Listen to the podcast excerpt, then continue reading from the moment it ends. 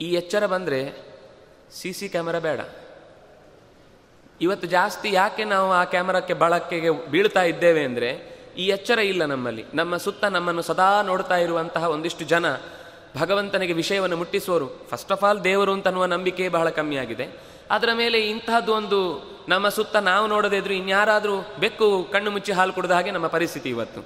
ಆದರೆ ವಸ್ತುತಃ ಈ ಕಾರಣಕ್ಕೋಸ್ಕರವಾಗಿ ಸೂರ್ಯನನ್ನು ನೆನಪಿಸಿಕೊಂಡು ನಮ್ಮ ಪರವಾದ ಎಲ್ಲ ಹೇಳಿಕೆಗಳನ್ನು ಭಗವಂತನಿಗೆ ಮುಟ್ಟಿಸುವಾಗ, ಧನಾತ್ಮಕವಾಗಿ ಮುಟ್ಟಿಸು, ನಮ್ಮಲ್ಲಿ ಒಳ್ಳೆಯ ಕೆಲಸ ನೀವೇ ಮಾಡಿಸಬೇಕು, ಆಮೇಲೆ ನೀವೇ ಅದನ್ನು ಭಗವಂತನ ಹತ್ರ ಮುಟ್ಟಿಸುವಾಗ ನಾವು ಮಾಡಿದ ಪ್ರತಿಯೊಂದು ತಪ್ಪನ್ನು ಒಪ್ಪಿಕೊಳ್ತಾ ಇದ್ದೇವೆ ಅಂತ. ಅದಕ್ಕೆ ಅಲ್ಲಿ ಮುಂದೆ ಹೇಳಿದ್ದು, ಮನ್ಯುಪತಯ ಹನ್, ಅವರು ಕೋಪಗೊಳ್ಳುವುದು ಬೇಗ.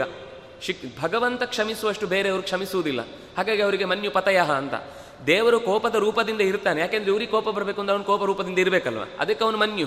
ಆದರೆ ಮನ್ಯು ಪತಯ ಉಳಿದ ಎಲ್ಲ ದೇವತೆಗಳು. ಉಳಿದ ಎಲ್ಲ ದೇವತೆಗಳು ನಮ್ಮ ಮೇಲೆ ಕೋಪ ಮಾಡಿಕೊಳ್ತಾರೆ. ಆದರೆ ಅವರ ಹತ್ರ ಪ್ರಾರ್ಥನೆ ಮಾಡೋದು, ನೀವು ಕೋಪ ಮಾಡಿಕೊಳ್ಬೇಡಿ. ನಿಮ್ಮನ್ನ ಕೋಪವಾಗಿ ನಿಂತು ನೋಡುವ ಒಬ್ಬ ನಿಮ್ಮ ಜೊತೆಗೆ ಇದ್ದಾನೆ. ಅವರೆಲ್ಲರನ್ನು ನೆನಪಿಸಿಕೊಂಡು ಹೇಳ್ತಾ ಇರುವುದೇನು ಅಂತಂದ್ರೆ, ಯದ್ರಾತ್ರಿಯ ಪಾಪಂ ಅಕಾರಶಂ.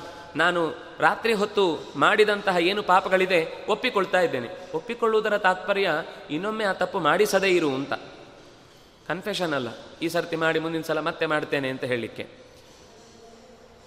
ಮನಸ, ಮಾತ್, ಮನಸ್ಸಿನಿಂದ ದೋಷಗಳು ತಪ್ಪು ಚಿಂತನೆ. ಅವರು ಅವ್ರಿಗೆ ಅವರಷ್ಟು ಚೆನ್ನಾಗಿ ಬೆಳೆದ್ಬಿಟ್ರು ನನಗೆ ಮಾತ್ರ ಸಿಗಲಿಲ್ಲ. ಅವರಿಗಾದರೂ ಯಾಕೆ ಸಿಕ್ತು? ನಾವು ಇನ್ನೊಬ್ಬರ ಬಗ್ಗೆ ಕೆಡುಕು ಯೋಚನೆ ಮಾಡುವುದು ತಪ್ಪೆ. ವಾಚ, ಮಾತಿನಿಂದ ಹೇಳಿ, ಅವನೇನು ದೊಡ್ಡ ಮಹಾ ಅಂತ ಅದರ ಬಗ್ಗೆ ನಿರ್ಲಕ್ಷ್ಯ ಮಾಡುವುದು. ಹಸ್ತಾಭ್ಯಾಮ್, ಕೈಯಿಂದ ಹೊಡೆದು ಬಡೋದು ಇನ್ಯಾರಿಗೂ ತೊಂದರೆ ಕೊಡುವಂತಹದ್ದು.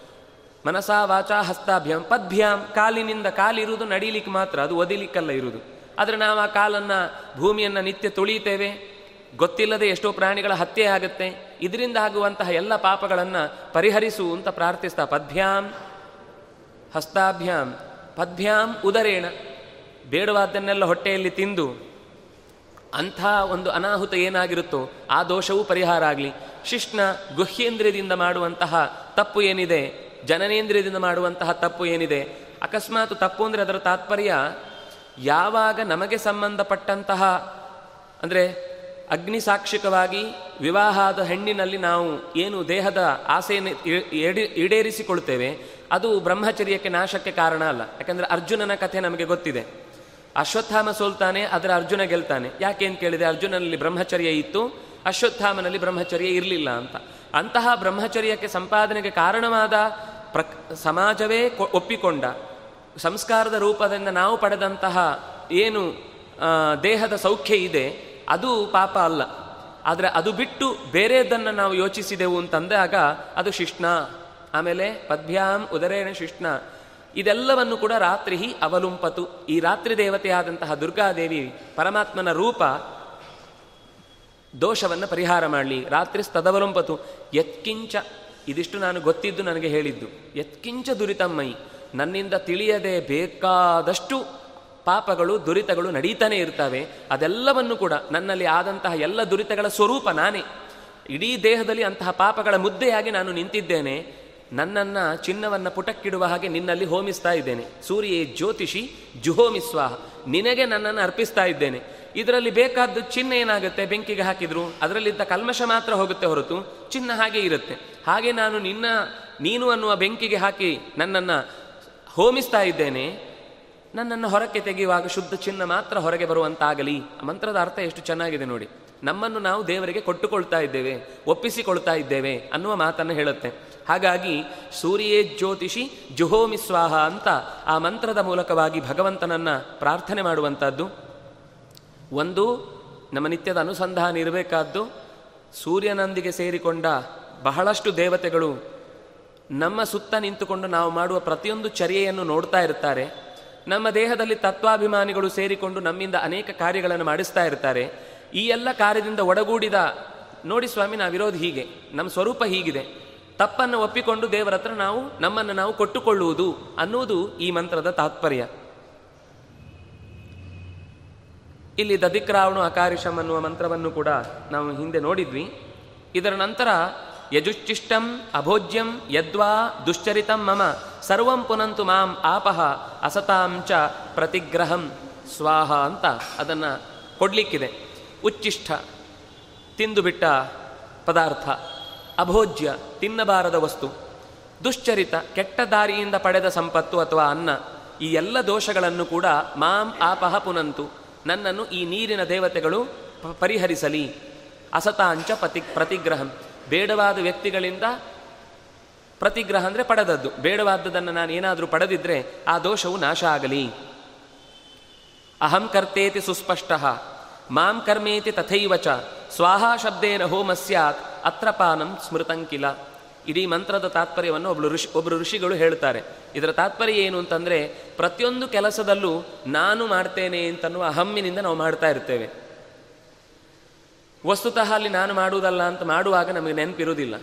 ಆದರೆ ಈ ಸೂರ್ಯಶ್ಚೇತ್ಯಸ್ಯ ಮಂತ್ರಸ್ಯ ಅಂತ ಹೇಳುವಾಗ ನಾನು ಮಾಡಿದೆ ಅಂತ ಅಂದುಕೊಂಡು ಏನೆಲ್ಲ ಮಾಡಿದ್ದೇನು? ಅಹಂ ಕರ್ತೇತಿ ಸುಸ್ಪಷ್ಟ, ಅದು ನಮಗೆ ಚೆನ್ನಾಗಿ ಗೊತ್ತಿದೆ. ಎಂಥ ಸಂದರ್ಭದಲ್ಲಾದರೂ ಹೇಳುವಾಗ ಕೊನೆಗೆ ಹೇಳ್ತೇವೆ, ಎಲ್ಲ ದೇವರು ಮಾಡಿಸಿದ್ದು ಅಂತ.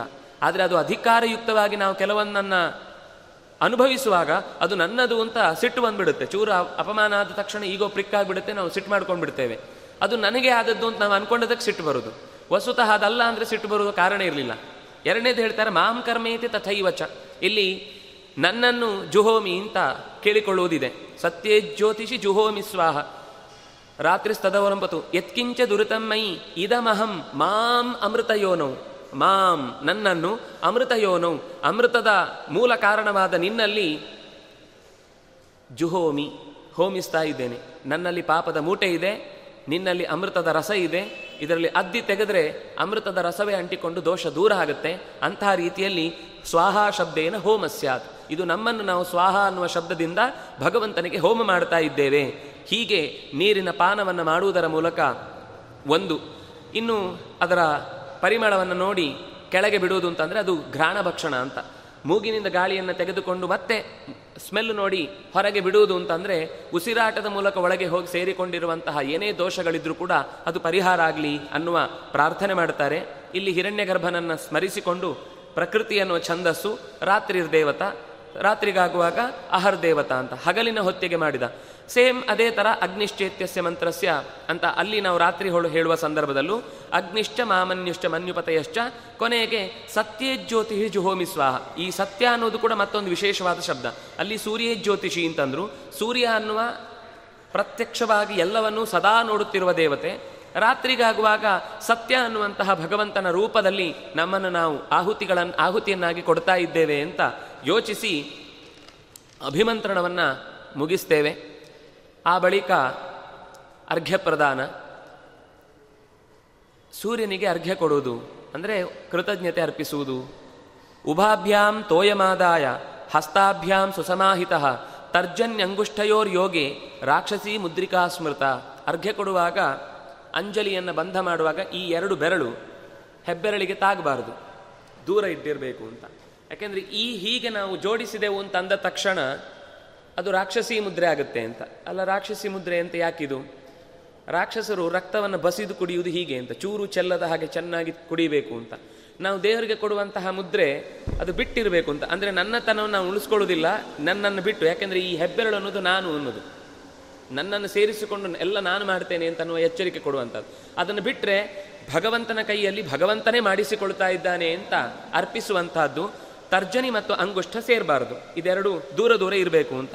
ಗಾಯತ್ರ್ಯ ಚಾಂಜಲಿಂ ದತ್ವ ಧ್ಯಾತ್ವ ಸೂರ್ಯಗ ಸೂರ್ಯಗತಂ ಹರಿಂ. ಇದು ಆಚಾರ್ಯರು ಹೇಳಿದ ಮಾತು. ಗಾಯತ್ರಿಯನ್ನ ಅಂಜಲಿಯಲ್ಲಿ ಹಿಡಿದು ಮಂತ್ರವನ್ನು ಹೇಳ್ತಾ ಕೊಡಬೇಕು. ಯಾರಿಗೆ ಅಂದರೆ ಸೂರ್ಯಗತಂ ಹರಿಂ. ಇದು ಆಚಾರ್ಯರು ಕೊಟ್ಟ ಕಲ್ಪನೆ. ಆದರೆ ಋಷಿಗಳು ಇದರ ಬಗ್ಗೆ ಇನ್ನೊಂದು ವಿಶೇಷವಾದ ಅಂಶವನ್ನು ಹೇಳ್ತಾರೆ. ಅಸುರಾಣಾಂ ವಧಾರ್ಥಾಯ ಅರ್ಘ್ಯಕಾಲೇ ದ್ವಿಜನ್ಮನಾಂ ಪ್ರೋಕ್ತಂ ಬ್ರಹ್ಮಾಸ್ತ್ರಮೇತದ್ಧಿ ಸಂಧ್ಯಾವಂದನ ಕರ್ಮಸು ಸಂಧ್ಯಾವಂದನೆ ಮಾಡುವಾಗ ನಾವು ನೀಡುವ ಅರ್ಘ್ಯ ಏನಿದೆ, ಅದು ಸೂರ್ಯನ ಸುತ್ತ ಆ ಅರುಣೋದಯದ ಕಾಲದಲ್ಲಿ ಮಂದೇಹ ರಾಕ್ಷಸರ ದಾಳಿಯಾಗಿ, ಅದರಿಂದಾಗಿ ಸೂರ್ಯನ ಮೇಲೆ ಪ್ರಭಾವವನ್ನು ಬೀರ್ತಾರೆ, ದುಷ್ಟ ಪ್ರಭಾವವನ್ನು ಬೀರ್ತಾರೆ. ಆ ಎಲ್ಲ ರಾಕ್ಷಸರು, ಅವರು ಎಷ್ಟು ಜನ? ತ್ರಿಂಶತ್ ಕೋಟ್ಯಸ್ತು ವಿಖ್ಯಾತಾ ಮಂದೇಹ ಮಂದೇಹ ನಾಮ ರಾಕ್ಷಸಾ ತಾಪಯಂತೋ ದುರಾತ್ಮಾನಃ ಸೂರ್ಯಮಿಚ್ಛಂತಿ ಖಾದಿತು. ಓಂಕಾರ ಬ್ರಹ್ಮ ಸಂಯುಕ್ತಾ ಗಾಯತ್ರ್ಯಾ ಚಾಭಿಮಂತ್ರಿತಂ. ತೇನ ದಹ್ಯಂತಿ ತೇ ದೈತ್ಯಾ ವಜ್ರಭೂತೇನ ವಾರಿಣ. ನಾವು ನೀರು, ಅದು ವಜ್ರಾಯುಧದ ಹಾಗೆ ಬದಲಾಗುತ್ತಂತೆ. ಯಾವಾಗ ಅಂದರೆ ಓಂಕಾರ ಬ್ರಹ್ಮ ಸಂಯುಕ್ತಂ ಓಂಕಾರ, ವ್ಯಾಹೃತಿ ಮತ್ತು ಗಾಯತ್ರಿ. ಇದು ಮೂರು ಸೇರಿ ಒಂದು ವಿಶಿಷ್ಟವಾದ ಮಂತ್ರ ಆಗುತ್ತೆ.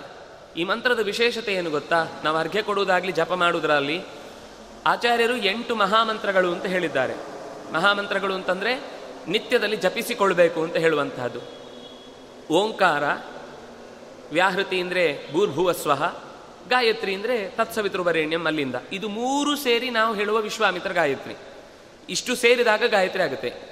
ವಸ್ತುತಃ ತತ್ಸವಿತೃವರೇಣ್ಯಂ ಅನ್ನುವುದೇ ಗಾಯತ್ರಿ. ಆದರೆ ಸಂಧ್ಯೆಗೆ ಹೇಳಿದ ಗಾಯತ್ರಿ ಪ್ರಜಾಪತಿ ಗಾಯತ್ರಿ ಬೇರೆ ಇದೆ ಅಂದರೆ ಅದನ್ನು ಬ್ರಹ್ಮ ಗಾಯತ್ರಿ ಅಂತಲೂ ಅಂತಾರೆ, ವಿಶ್ವಾಮಿತ್ರ ಗಾಯತ್ರಿ ಬೇರೆ ಇದೆ ವಿಶ್ವಾಮಿತ್ರಸ್ತು ಸಂಧ್ಯಾರ್ಥೆ. ಸಂಧ್ಯೆಯ ಕಾಲದಲ್ಲಿ ನಾವು ಹೇಳಬೇಕಾದಂತಹ ಗಾಯತ್ರಿಯ ಮಂತ್ರ ಈ ಮೂರನ್ನು ಸೇರಿಸಿಕೊಂಡದ್ದು. ಯಾಕೆ ಇದೇ ಮಂತ್ರವನ್ನು ಹೇಳಿದ್ರು ಅಂತಂದರೆ, ಇದು ಮೂರು ಮಹಾಮಂತ್ರಗಳನ್ನು ಸೇರಿಸಿಕೊಂಡು ಬಂದ ಮಹಾಮಂತ್ರ. ಮಹಾಭಾರತದಲ್ಲಿ ಅಥವಾ ಪುರಾಣ ಕಾಲದಲ್ಲಿ ಬೇರೆ ಕಡೆಯಲ್ಲೆಲ್ಲ ಬ್ರಹ್ಮಾಸ್ತ್ರವನ್ನು ಉಪಯೋಗಿಸ್ತಾರೆ ಅಂತ ಹೇಳ್ತೇವಲ್ವ? ಅದಕ್ಕೆ ಬೇರೆ ಯಾವ ಮಂತ್ರವೂ ಅಲ್ಲ, ಇದೇ ಮಂತ್ರ. ಆದರೆ ಅವರು ಈ ಮಂತ್ರವನ್ನು ಉಪಯೋಗಿಸಿದ್ರೆ ಕ್ಷಣ ಮಾತ್ರದಲ್ಲಿ ಇಡೀ ಜಗತ್ತು ಸುಟ್ಟು ಬಿಡುವಲ್ಲಷ್ಟು ಶಕ್ತಿ ಈ ಮಂತ್ರಕ್ಕಿದೆ ಅಂದರೆ ನಾವು ನಿತ್ಯ ಎಂಥ ಮಂತ್ರವನ್ನು ಜಪ ಮಾಡ್ತಾ ಇದ್ದೇವೆ ಅಂತ ನಮ್ಗೆ ಎಚ್ಚರ ಬೇಕು. ಆದರೆ ಅದನ್ನು ಇವತ್ತು ಬಳಸುವ ಕ್ರಮ, ಅದಕ್ಕಿರುವ ಅಕ್ಷರದ ವಿಭಾಗಗಳನ್ನು ಮಾಡಿಕೊಂಡು ಅರ್ಥ ತಿಳ್ಕೊಳ್ಳೋದು, ಅದಕ್ಕಿರುವ ನ್ಯಾಸ, ಇದೆಲ್ಲ ನಾವು ಮರ್ತಿದ್ದೇವೆ ಆದ್ರಿಂದ ಅದು ನಮ್ಮಲ್ಲಿ ಫಲ ಕೊಡ್ತಾ ಇಲ್ಲ. ಮೊದಲನೇದಾಗಿ ಅದರ ಮೇಲೆ ನಂಬಿಕೆ ಇಲ್ಲ. ಎರಡನೇದಾಗಿ ಅದನ್ನು ಮಾಡುವಾಗ ಅದನ್ನು ಯಾಕೆ ಮಾಡ್ತಾ ಇದ್ದೇವೆ ಎನ್ನುವ ಎಚ್ಚರಿಕೆ ಇಲ್ಲ. ಮಾಡದೇ ಇದ್ದರೆ ನಮ್ಮ ಮನೆಯಲ್ಲಿ ನಮ್ಮನ್ನು ಸರಿಯಾಗಿ ಟ್ರೀಟ್ ಮಾಡೋದಿಲ್ಲ, ನೀವು ಜಪಾನೇ ಮಾಡಲ್ಲ, ಯಾಕೆ ಕರೀಬೇಕು ಅಂತ ಬೈತಾರೆ ಅಂತನೂ ಅಷ್ಟೇ ಕಾರಣಕ್ಕೆ ನಾವು ಮಾಡ್ತೇವೆ ಎಷ್ಟೋ ಸಲ. ಆದರೆ ಮೂಲದಲ್ಲಿ ಆ ಓಂಕಾರ, ವ್ಯಾಹೃತಿ ಮತ್ತು ಗಾಯತ್ರಿ ಅನ್ನೋದು ಮೂರು ಸೇರಿದಾಗ ಇಡೀ ಜಗತ್ತನ್ನು ಸುಡಬಲ್ಲಂತಹ ಅತ್ಯಂತ ದೊಡ್ಡ ಬ್ರಹ್ಮಶಿರೋ ಮಂತ್ರ ಅಂತ ಮಹಾಭಾರತದಲ್ಲಿ ಎಲ್ಲ ಕಡೆಯಲ್ಲೂ ಈ ಮಂತ್ರದ ಬಗ್ಗೆ ಉಲ್ಲೇಖ ಮಾಡ್ತಾರೆ. ಅಂತಹ ಮಂತ್ರ ಇದು ಅಂತ ನಾವು ಎಚ್ಚರ ಇರಬೇಕು.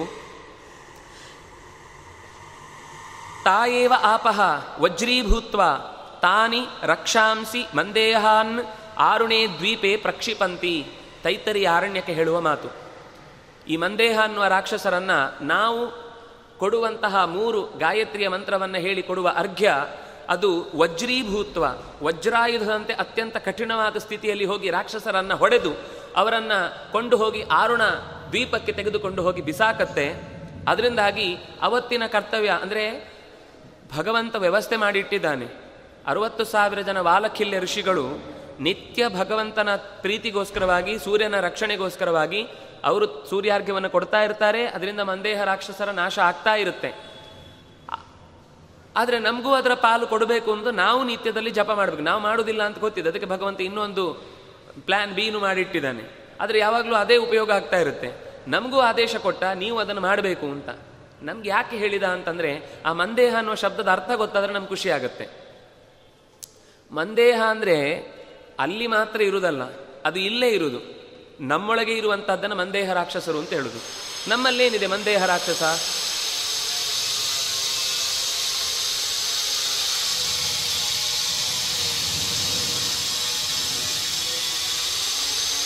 ಕೇಳಿಸ್ತಿದ್ಯಾ?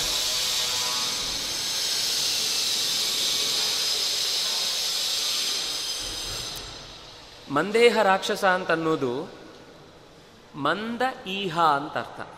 ಈಹ ಅಂದರೆ ಬಯಕೆ, ಈಹ ಅಂದರೆ ಚೇಷ್ಟೆ. ಮಂದ ಈಹ ಅಂದರೆ ನಾವು ಉದಾಸೀನ ಮಾಡ್ತೇವಲ್ವಾ? ಅದೇ ಮಂದೇಹ. ಬೆಳಿಗ್ಗೆ ಏಳುವುದಕ್ಕೆ ಅಯ್ಯೋ, ನಾಲ್ಕು ಗಂಟೆಗೆ ಹೇಳಬೇಕಾ? ನಾಲ್ಕುವರೆಗೆ ಹೇಳಬೇಕಾ? ಅಂತ ಹೇಳಿ ಮತ್ತೊಂದು ಹಾಲು ನಿದ್ದೆ ಮಾಡಿ ಮುಗಿಸೋಣ ಅಂತ ಚೂರು ಎಚ್ಚರ ಇದ್ದರೂ ಬೆಚ್ಚಗೆ ಮಲ್ಕೊಂಡಿದ್ರೆ ಸ್ವಲ್ಪ ಹೊತ್ತು ಚೆನ್ನಾಗಿರುತ್ತೆ ಅಂತ ಚಳಿಗೆ ಹೊದ್ಕೊಂಡು ಮಲ್ಕೊಳ್ತೇವಲ್ವಾ? ಹೀಗೆ ನಮ್ಮನ್ನು ಮಲಗಿಸತ್ತಲ್ವಾ? ಅದೇ ಮಂದೇಹ. ಮಂದ ಅಂದರೆ ದಡ್ಡತನದ ಆಸೆಗಳು, ಪೆದ್ದುತನದ ಆಸೆಗಳು. ಈ ಉದಾಸೀನ ಅನ್ನುವ ಮಂದೇಹ ರಾಕ್ಷಸರನ್ನು ಹೊಡೆದೋಡಿಸುವುದೇ ನಾವು ಎದ್ದು ಸ್ನಾನ ಮಾಡಿ ಜಪ ಮಾಡಿ ಕೂಡುದು ಈ ರಾಕ್ಷಸರನ್ನು ಓಡಿಸುವುದು ನಮ್ಮ ಒಳಗೆ ನಿಂತಂತ, ಯಾಕೆಂದ್ರೆ ಜಪಕ್ಕೆ ಸ್ವಲ್ಪ ಹೊತ್ತು ಬೇಗ ಎದ್ದು ಕೂತ ತಕ್ಷಣ ಇಷ್ಟೊತ್ತು ತಯಾರಾಗಿ ಕೂಡುವಷ್ಟೊತ್ತಿಗೆ ಕಣ್ಣೆಲ್ಲ ಕೆಂಪಾಗಿರೋದು ನಿಧಾನಕ್ಕೆ ನಿದ್ದೆ ಶುರುವಾಗ್ಬಿಡುತ್ತೆ. ಒಂದು ಔದಾಸೀನ್ಯ ಮತ್ತೆ ಜಾಸ್ತಿ ಆಗುತ್ತೆ. ಆ ರಾಕ್ಷಸ ಒಳಗಿನಿಂದ ನಾಶ ಆಗಬೇಕು. ಹಾಗೆ ಸೂರ್ಯನಲ್ಲಿ ತೊಂದರೆ ಕೊಡುವಂತಹ, ವಸ್ತುತಃ ಸೂರ್ಯನ ಪ್ರಾರಬ್ಧವನ್ನು ನಾಶ ಮಾಡಲಿಕ್ಕೋಸ್ಕರ ಈ ರಾಕ್ಷಸರ ದಾಳಿ ಆಗ್ತಾ ಇರುತ್ತೆ. ಆವಾಗ ತಮ್ಮ ತಮ್ಮ ಕರ್ತವ್ಯದಿಂದ ಭಗವಂತನ ಪ್ರೀತಿಯನ್ನು ಹೆಚ್ಚು ಸಂಪಾದಿಸಲಿಕ್ಕೋಸ್ಕರ ಋಷಿಗಳು ಅಥವಾ ಗಂಧರ್ವರು ಮನುಷ್ಯರು ಇವರೆಲ್ಲ ಸೇರಿಕೊಂಡು ಅರ್ಘ್ಯ ಪ್ರದಾನದ ಮೂಲಕ ತಮ್ಮ ಕರ್ತವ್ಯವನ್ನು ನಿರ್ವಹಿಸ್ತಾರೆ. ಕಾಲಕ್ಕೆ ಸರಿಯಾಗಿ ಮಾಡಬೇಕು ಅಂತ ಅನ್ನೋದು ತಾತ್ಪರ್ಯ. ಮಂದೇಹ ಅಂದರೆ ಕಾಲಕ್ಕೆ ಸರಿಯಾಗಿ ಮಾಡಲಿಕ್ಕೆ ಬಿಡದೇ ಇರುವ ರಾಕ್ಷಸರು. ಅದು ನಮ್ಮ ಮನಸ್ಸಲ್ಲೇ ಇದೆ, ನಮ್ಮನ್ನೇ ಒಳಗೆ ಸೇರಿಕೊಂಡು ದಾಳಿ ಮಾಡ್ತಾ ಇರುತ್ತೆ. ಇದನ್ನು ಓಡಿಸುವುದಕ್ಕೋಸ್ಕರ ನಾವು ಅರ್ಘ್ಯವನ್ನು ಬಿಡುವುದು ಅಂತ. ಅಂದರೆ ನಾವು ಅರ್ಘ್ಯ ಬಿಟ್ಟರೆ ಮಂದೇಹ ಹೋಗುತ್ತೆ. ಮಂದೇಹ ಹೋದರೆ ಅರ್ಘ್ಯ ಬಿಡ್ಬೋದು. ನಮ್ಮ ಪರಿಸ್ಥಿತಿ ಹೇಗಿದೆ ಅಂದರೆ, ಮಂದೇಹ ಹೋಗದೆ ಅರ್ಘ್ಯ ಬಿಡ್ಲಿಕ್ಕೆ ಆಗುದಿಲ್ಲ. ಅರ್ಘ್ಯ ಬಿಡದೆ ಮಂದೇಹ ಹೋಗುದಿಲ್ಲ, ಹಾಗಾಗಿ ಹುಚ್ಚು ಬಿಡದೆ ಮದುವೆ ಆಗುದಿಲ್ಲ, ಮದುವೆ ಆಗದೆ ಹುಚ್ಚು ಬಿಡುದಿಲ್ಲ ಅನ್ನೋ ಸ್ಥಿತಿಯಲ್ಲಿ ಇದ್ದೇವೆ ನಾವು. ಆದರೆ ಅವ್ರು ಎಚ್ಚರ ಕೊಟ್ಟದ್ದೇನು ಅಂದರೆ, ಒಂದು ಸರ್ತಿ ನಾವು ಪ್ರಯತ್ನ ಪ್ರಯತ್ನ ಮೇಕಮಗ್ರತೋ ವಿಧಾಯ ಭೂತಿ ಮಾಪ್ನಮ ನಾಲ್ಕು ದಿವಸ ಕಷ್ಟ ಅಂತ ಅನಿಸ್ಬೋದು. ಆಮೇಲೆ ಅದರಿಂದ ಸಿಗುವ ಸುಖ ಇದೆಯಲ್ವಾ? ಬೇರೆ ಪ್ರಕ, ಪರಿಸರದ ಶಾಂತತೆ, ಆ ಹೊತ್ತಿಗೆ ನಾವು ಕೂಡುವ ಧ್ಯಾನ, ಇದು ಬೇಗ ಮಂತ್ರವನ್ನು ಮಂತ್ರವನ್ನ ಫಲಿಸುವಂತೆ ಮಾಡುತ್ತೆ. ಶುಚಿರುವ ಅಶುಚಿರುವಾಪಿ, ಕಾಲೇ ಸಂಧ್ಯಾಂ ಯಾವಾಗಲೂ ಶುಚಿಯಾಗಿರಲಿ, ಅಶುಚಿಯಾಗಿರಲಿ, ಕಾಲದಲ್ಲಿ ಸಂಧ್ಯೆಯನ್ನು ಮಾಡಬೇಕು ಅಂತ. ಅದು ನಾವೆಲ್ಲೋ ಪ್ರಯಾಣದಲ್ಲಿದ್ದೇವೆ, ಸಮಯ ಆಗಿದೆ, ಸಂಧ್ಯೆ ಮಾಡಲಿಕ್ಕೆ ಜಾಗ ಇಲ್ಲ. ಅಲ್ಲೇ ಮಾಡಿ, ಮಾನಸಿಕವಾಗಿ ಮಾಡಿ ಅಂತ ಹೇಳ್ತಾರೆ. ಅಂದರೆ ಅರ್ಘ್ಯ ಬಿಡುವುದು, ಗಾಯತ್ರಿ ಜಪ ಮಾಡುವುದು. ನಾವು ಎಲ್ಲಿ, ಎಲ್ಲೋ ಟ್ರೈನಲ್ಲಿ ಹೋಗ್ತಾ ಇದ್ದೇವೆ, ಬಸ್ಸಲ್ಲಿ ಹೋಗ್ತಾ ಇದ್ದೇವೆ, ಇನ್ನೆಲ್ಲೋ ದಾರಿಯಲ್ಲಿ ಕೆಲಸದಲ್ಲಿ ಸಿಕ್ಕಾಕೊಂಡಿದ್ದೇವೆ. ಯಾವುದೇ ಪ್ರಸಂಗದಲ್ಲಿ ಇದ್ದರೂ ಕಾಲದಲ್ಲಿ ಮಾಡಬೇಕು ಅನ್ನುವುದೇ ಮಂದೇಹ ರಾಕ್ಷಸದ ನಿರ್, ನಿರ್ನಾಮ ಮಾಡುವುದು ಅಂತ ತಾತ್ಪರ್ಯ. ಹೀಗೆ ಅದಾದ ಮೇಲೆ ಆ ರಾಕ್ಷಸರನ್ನು ಕೊಂದದ್ದಕ್ಕೆ ಪ್ರಾಯಶ್ಚಿತ್ತ ಅಂತ ಮತ್ತೆ ನಾವು ಪ್ರಾಯಶ್ಚಿತ್ತಾರ್ಥಮಾಚಮ್ಯ, ಮುಚ್ಯತೆ ದೈತ್ಯಹತ್ಯೆಯ, ಪ್ರಣವ ವ್ಯಾಹೃತಿಭಿಶ್ಚೈವ, ಕೃತ್ವಾತ್ಮಾನಂ ಪ್ರದಕ್ಷಿಣಂ.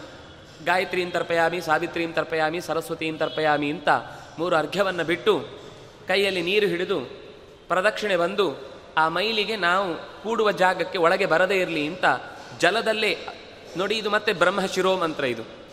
ಓಂ ಆಪೋ ಜ್ಯೋತಿ ರಸೋಮೃತಂ ಬ್ರಹ್ಮ ಭೂರ್ಭುವ ಸ್ವರೋಮ್ ಅಂತ ನಾವೇನು ಹೇಳಿ ಪ್ರದಕ್ಷಿಣೆ ಬಿಟ್ಟು ಸುತ್ತಲೂ ನೀರನ್ನು ಹಾಕಿಕೊಳ್ಳುತ್ತೇವೆ, ಆ ಬೇರೆ ದುಷ್ಟಶಕ್ತಿಗಳು ನನ್ನ ಮಂಡಲದ ಒಳಗೆ ನಾನು ಕುಳಿತ ಜಾಗದ ಒಳಗೆ ಪ್ರವೇಶ ಮಾಡಬಾರದು ಅಂತ ಪ್ರಾರ್ಥನೆ ಮಾಡಿ ನಾವು ಮಾಡಬೇಕು.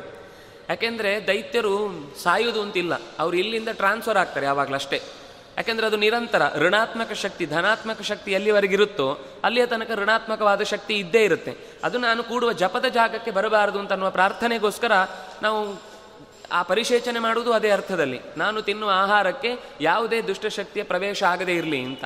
ಅದೇ ರೀತಿ ಸುತ್ತಲೂ ತನ್ನ ಸುತ್ತ ಪರಿಷೇಕ ಮಾಡಿಕೊಂಡು, ಕೂತ್ಕೊಂಡು, ಪ್ರಾಯಶ್ಚಿತ್ತವನ್ನು ಮಾಡಿಕೊಂಡು ದೇವರ ಗಾಯತ್ರಿಯ ಚಿಂತನೆಗೆ ಸಿದ್ಧತೆಯನ್ನು ನಡೆಸುವುದು ಜಲಾಭಾವೆ ಮಹಾಮಾರ್ಗೆ ಬಂಧನೆ.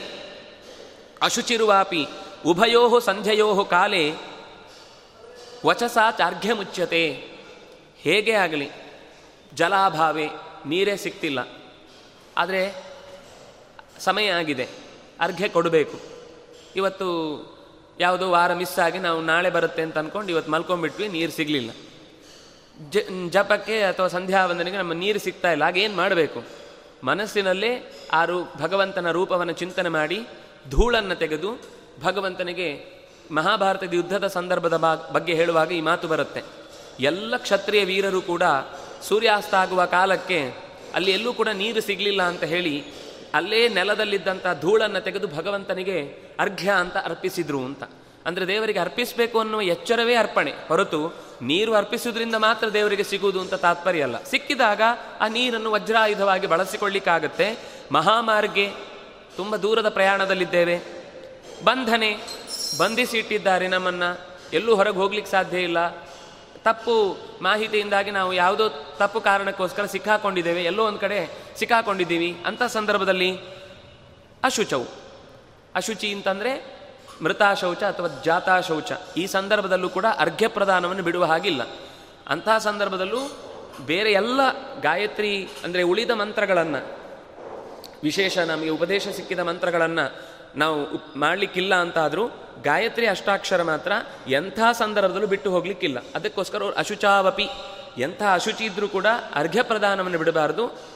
ಗಾಯತ್ರಿಯ ಹತ್ತು ಮಂತ್ರವನ್ನು ಮನಸ್ಸಿನಲ್ಲಿ ಉಪಾಂಶುವಿನ ರೂಪದಲ್ಲಿ ಹೇಳಿಕೊಂಡು ಮುಕ್ತಾಯ ಮಾಡಬೇಕು. ಅದಕ್ಕೆ ಋಷಿ ಸುದೇವತೆ ಏನೂ ಹೇಳಲಿಕ್ಕಿಲ್ಲ. ನೇರ ಭಗವಂತನನ್ನು ಸ್ಮರಿಸಿ ಮೂಲ ಮಂತ್ರವನ್ನು ಧ್ಯಾನ ಮಾಡಿಕೊಂಡು ಅರ್ಘ್ಯ ಬಿಡುವುದು, ಮತ್ತೆ ಆ ಭಗವಂತನ ರೂಪವನ್ನು ಚಿಂತಿಸಿ ಧ್ಯಾನ ಮಾಡಿ ಕೃಷ್ಣಾರ್ಪಣಮಸ್ತು ಅಂತ ಭಗವಂತನಿಗೆ ಅರ್ಪಿಸಿ ಬಿಡುವುದು. ಇಷ್ಟು ಮೃತಾಶೋಚದ ಸಂದರ್ಭದಲ್ಲೂ ಮಾಡಬೇಕಾದ ಸಂಗತಿ ಅಂತ. ಇದಿಷ್ಟು ಹೇಳಿ ದೈತ್ಯಾನಾಂ ರಕ್ಷಣಾರ್ಥಾಯ.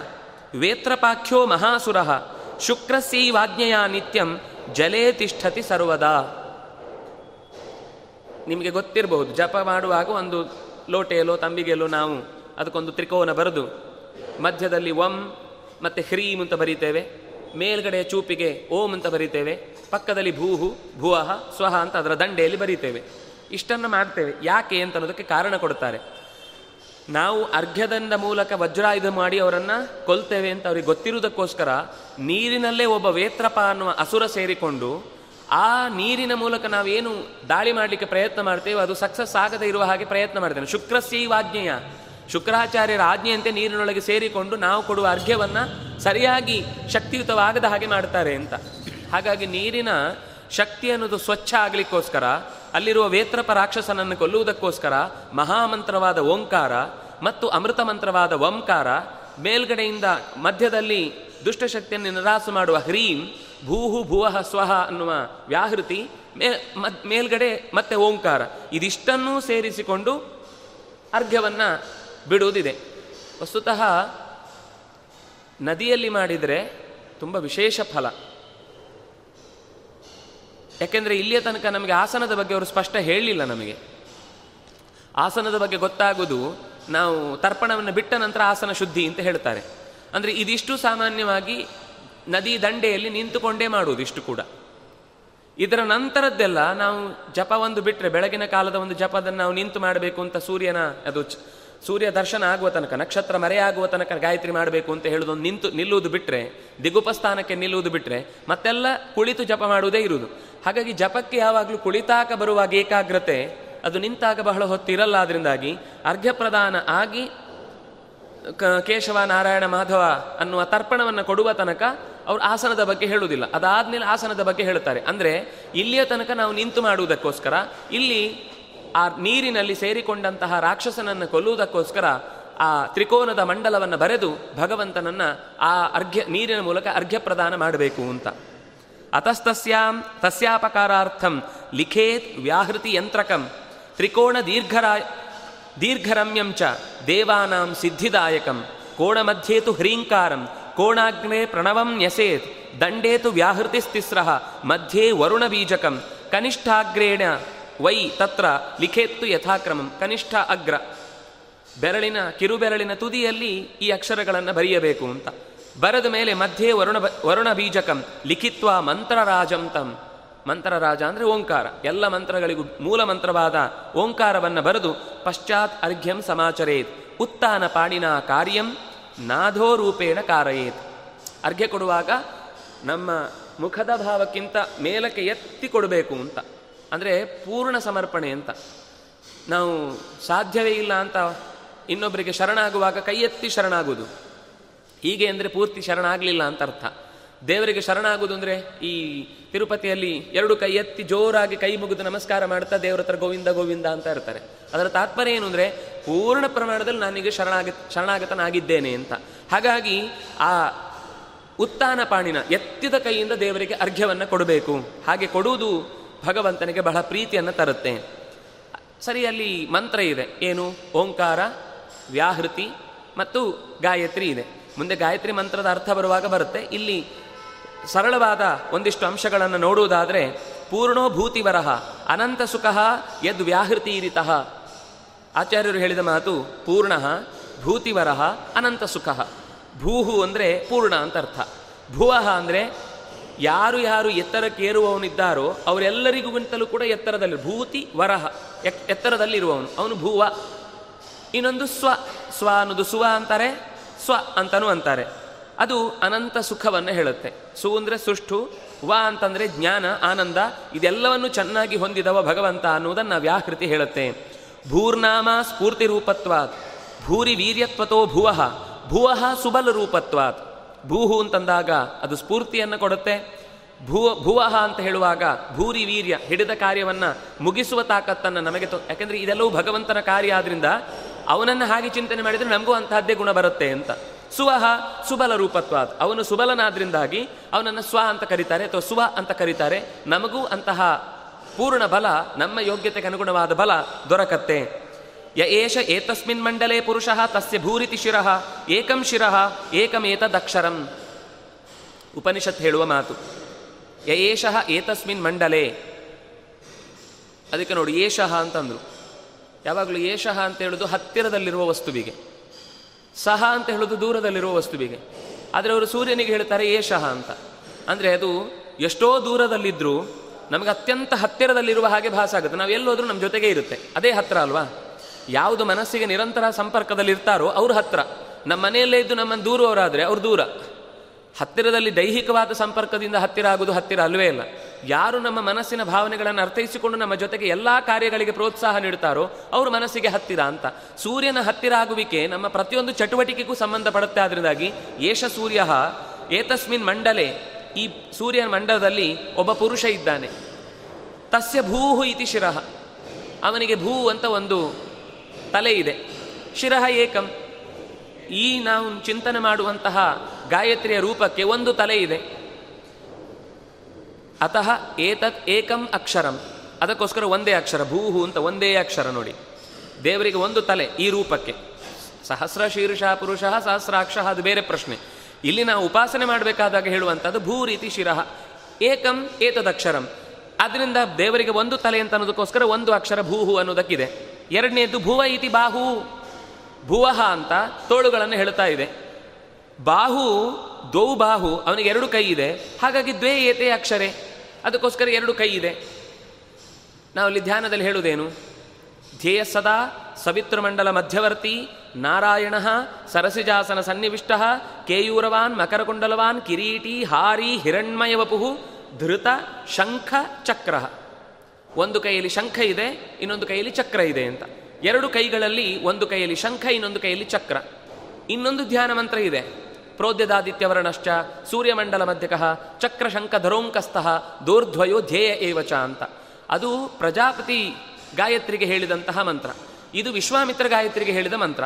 ವಿಶ್ವಾಮಿತ್ರ ಗಾಯತ್ರಿಗಾಗುವಾಗ ಎರಡು ಕೈಗಳಲ್ಲಿ ಶಂಖ ಮತ್ತು ಚಕ್ರಗಳನ್ನು ಹೊತ್ತ ರೂಪ ಪ್ರಜಾಪತಿ ಅಥವಾ ಬ್ರಹ್ಮಗಾಯತ್ರಿಗೆ ಹೇಳುವಾಗ ಆಮ್, ಆಸನದಲ್ಲಿ, ಮಡಿಲಿನಲ್ಲಿ ಎರಡು ಕೈಗಳನ್ನು ಧ್ಯಾನ ಮುದ್ರೆಗೆ ಸಿದ್ಧ ಆಗುವ ಹಾಗೆ ಹಿಡ್ಕೊಂಡು, ಎರಡು ಕೈಯಲ್ಲಿ ಶಂಖ, ಅಲ್ಲಿ ಶಂಖ ಮತ್ತು ಚಕ್ರ ಇತ್ತು. ಬ್ರಹ್ಮಗಾಯತ್ರಿಗಾಗುವಾಗ ಚಕ್ರ ಮತ್ತು ಶಂಖ ಇದೆ. ಚಕ್ರ, ಶಂಖ, ದರೋಂಕಸ್ಥಃ. ಚಕ್ರ, ಶಂಖ, ಅಂಕಸ್ಥಃ, ಧರಃ. ಎರಡು ಕೈಗಳು ಅಂಕಸ್ಥದಲ್ಲಿ ಇದೆ. ತೊಡೆಯ ಮೇಲೆ ನಾವು ಕಟಿಗೆ ಎದುರ ನಾಭಿಗೆ ಎದುರಾಗಿ ಎರಡು ಕೈಗಳನ್ನು ಹಿಡಿದುಕೊಂಡ ರೂಪವನ್ನ ಪ್ರಜಾಪತಿ ಗಾಯತ್ರಿಗೆ ಚಿಂತನೆ ಮಾಡಲಿಕ್ಕೆ ಹೇಳುವಂಥದ್ದು ಹೀಗೆ ಅದಕ್ಕೆ ಉಪನಿಷತ್ತೇ ಕೊಟ್ಟ ದಾರಿ. ಮೂಲ ಮಂತ್ರವನ್ನು ನಾವು ಹೇಗೆ ಉಪಾಸನೆ ಮಾಡಬೇಕು ಅಂತ ಅನ್ನೋದಕ್ಕೋಸ್ಕರ ಹೇಳಿದ್ದು. ಅದಾದ ನಂತರ ಅಸುವರಿತಿ ಪ್ರತಿಷ್ಠಾ. ಸುವಹ ಅಂದರೆ ಭಗವಂತನ ಪಾದ. ದ್ವೇ ಪ್ರತಿಷ್ಠೆ.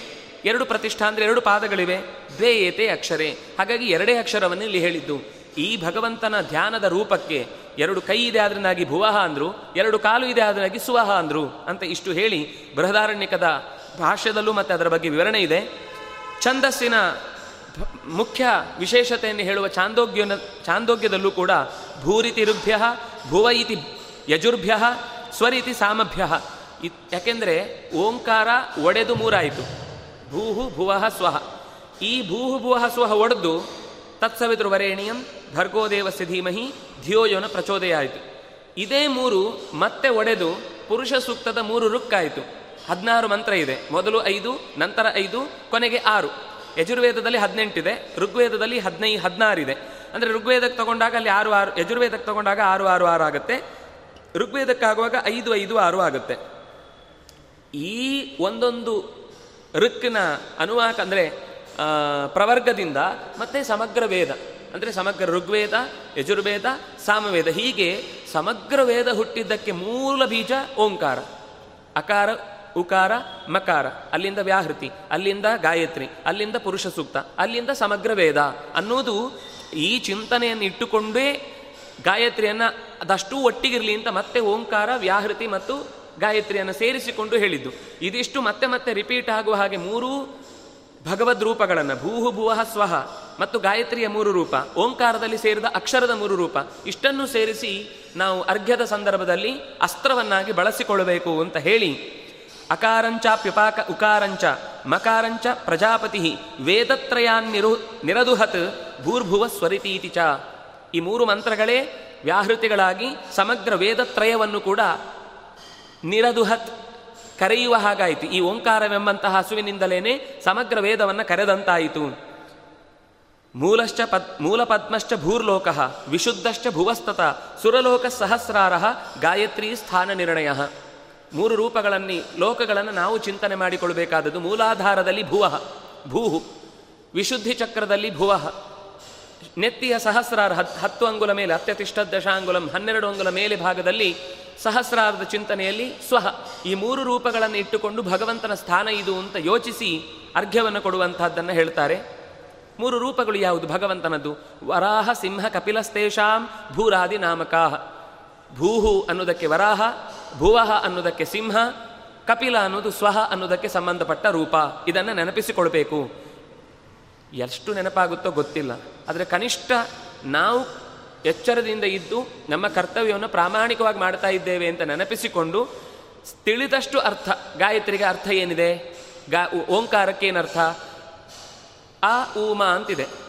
ನೆನಪಿಟ್ಕೊಳ್ಬಹುದಾದದನ್ನು ಒಂದನ್ನು ಹೇಳುತ್ತೇನೆ. ಆ ಅಂದರೆ ನಾವು ತಿಳಿದ ಯಾವುದೂ ಅಲ್ಲ. ಊ ಅಂದರೆ ನಾವು ತಿಳಿದ ಎಲ್ಲದಕ್ಕಿಂತ ಎತ್ತರದಲ್ಲಿರುವುದು. ಮಾ ಅಂದರೆ ಹಾಗಾದರೆ ನಾವು ಬಿಟ್ಟುಬಿಡ್ಬೇಕಾ ಅಂದರೆ ಅಲ್ಲ, ತಿಳ್ಕೊಳ್ಬೇಕು. ಏನು ಅಂತ? ನಾವು ತಿಳಿದ ಯಾವುದೂ ಅಲ್ಲ ಅಂತ ತಿಳ್ಕೊಳ್ಬೇಕಾದದ್ದೇ ದೇವರ ಜ್ಞಾನ. ಆ ಅಂದರೆ ತಿಳಿಲಿಕ್ಕಾಗುವುದಿಲ್ಲ ಯಾಕೆಂದರೆ ನಮಗಿಂತ ಬಹಳ ಎತ್ತರ. ಹಾಗಾದ್ರೆ ನಾವು ತಿಳ್ಕೊಳ್ಳೋದು ಬೇಡ ಅಂದರೆ ತಿಳ್ಕೊಳ್ಬೇಕು. ಏನು ಅಂತ? ನಾವು ತಿಳಿದ ಯಾವುದೂ ಇಲ್ಲದಷ್ಟು ಎತ್ತರದಲ್ಲಿರುವವನು ಅನ್ನೋದೇ ಓಂಕಾರದ ಅರ್ಥ. ಭೂರ್ಭುವ ಸ್ವಹ ಅಂದರೆ ಅವನು ಪೂರ್ಣ ಅವನು ಸುಖವನ್ನು ನೀಡುವವ, ಅವನು ಎಲ್ಲದಕ್ಕಿಂತ ಹೆಚ್ಚು ಬೆಳೆಯುವವ ಅಂತ ದೇವರನ್ನು ಚಿಂತಿಸಬೇಕು. ಕೊನೆಯದ್ದು ವ್ಯಾಹೃತಿ, ಆದಮೇಲೆ ಗಾಯತ್ರಿ. ಗಾಯತ್ರಿ ಅಂತನ್ನುವುದು ಯಹನಹ ಧಿಯಃ ಪ್ರಚೋದಯಾತ್. ಯಾರು ನಮ್ಮ ಬುದ್ಧಿಯನ್ನು ಪ್ರತಿ ಕ್ಷಣ ಕ್ಷಣಕ್ಕೂ ನಿಂತು ಪ್ರೇರೇಪಿಸುತ್ತಾನೋ, ಯಹ, ಯಾವ ಭಗವದ್ ರೂಪವು ಅಂದರೆ ಅದಕ್ಕೆ ಪುರುಷ ಅಂತ ಶಬ್ದವನ್ನು ಹಾಕಿದ್ದಲ್ಲಿ, ಪುಲ್ಲಿಂಗದ ರೂಪವನ್ನು ಹೇಳ್ತಾರೆ. ಆ ರೂಪದಿಂದ ಇರುವ ಭಗವಂತನ ಸೂರ್ಯನಾರಾಯಣ ರೂಪ ಬುದ್ಧಿಯನ್ನು ನಿರಂತರ ಪ್ರೇರಣೆ ಮಾಡ್ತಾ ಇರುತ್ತೆ. ಅದು ತತ್ ಸವಿತು ವರೇಣ್ಯಂ ದೇವಸ್ಯ ಭರ್ಗ ಸವಿತು ವರೇಣ್ಯಂ. ಸವಿತಾ ಅಂದರೆ ಇಡೀ ಜಗತ್ತನ್ನು ಸೃಷ್ಟಿ ಮಾಡಿದ. ತತ್ ಅಂದರೆ ವ್ಯಾಪಿಸಿಕೊಂಡ. ಎಲ್ಲೋ ಒಂದು ಕಡೆ ಮಾತ್ರ ಇರುವುದಲ್ಲ. ಅದೇ ವ್ಯಾಪಿಸಿಕೊಂಡ ರೂಪ ಸೂರ್ಯನಲ್ಲೂ ಇದೆ. ಸೂರ್ಯನಲ್ಲಿ ವ್ಯಾಪಿಸಿಕೊಂಡು ಕಿರಣಗಳ ರೂಪದಲ್ಲಿ ವ್ಯಾಪಿಸಿಕೊಂಡಂತಹ ಭಗವದ್ ರೂಪ ಸೃಷ್ಟಿ ಮಾಡುವ ಭಗವಂತನ ವರ ಈಣ್ಯ ಈಣ್ಯ ಅಂದರೆ ಈಡ್ಯ ಅಂತ, ಅದು ಈಣ್ಯ ಆಗುತ್ತೆ. ಸ್ತೋತ್ರ ಮಾಡಲಿಕ್ಕೆ ಯೋಗ್ಯ ಅಂತ. ಅಗ್ನಿಮೀಳೆ ಪುರೋಹಿತಂ ಅನ್ನುವಲ್ಲಿ ಈಳೆ ಅಂದರೆ ಸ್ತೋತ್ರ ಮಾಡ್ತೇನೆ ಅಂತ. ಈಣ್ಯ ಅಂದರೆ ಸ್ತೋತ್ರ ಮಾಡಲಿಕ್ಕೆ ಯೋಗ್ಯನಾದವನು. ಸ್ತೋತ್ರ ಮಾಡಲಿಕ್ಕೆ ಯೋಗ್ಯರಾದವರಲ್ಲಿ ಅತ್ಯಂತ ಎತ್ತರದವನು. ವರೇಣ್ಯ ಅಂತಹ ಸವಿತುಹು ವರೇಣ್ಯಂ. ಭಗವಂತನ ಸೃಷ್ಟಿಕರ್ತೃವಿನ ರೂಪದಲ್ಲಿ ಅತ್ಯಂತ ಹಿರಿದಾದ ಮತ್ತು ದೇವಸ್ಯ ಭರ್ಗ. ದೇವತೆಗಳ ಎಲ್ಲ ವರ್ಗದಲ್ಲೂ ಕೂಡ ಅತ್ಯಂತ ಎತ್ತರದಲ್ಲಿರುವ ಶ್ರೇಷ್ಠನಾದಂತಹ ಭರ್ಗ ಅಂದರೆ ಭರಣಗಮನ ಕರ್ತೃ ಅಂತ. ಎಲ್ಲ ಕಡೆ ಇರ್ತಾನೆ, ಎಲ್ಲವನ್ನು ಸುಡುತ್ತಾನೆ. ಭರ್ಗ ಅನ್ನೋದು ಸುಡುವ ಶಬ್ದವನ್ನೇ ಹೇಳುತ್ತೆ. ಅಲ್ಲಿ ರ, ಗ ಬರುತ್ತಲ್ವ? ಅದು ಸೇರಿದಾಗ ಭರ್ರ ಅಂತ ಸುಟ್ಟ ಹಾಗೆ ಅದು. ನಮ್ಮ ಪಾಪಗಳನ್ನು ಕಳೆಯುವ ಭರ್ಗ ರೂಪದಲ್ಲಿರುವಂತಹ ಭಗವಂತನ ರೂಪವನ್ನು ಧೀಮಹಿ ಧ್ಯಾನಿಸುತ್ತೇನೆ. ಭರ್ಗ ದೇವಸ್ಯ ಧೀಮಹಿ.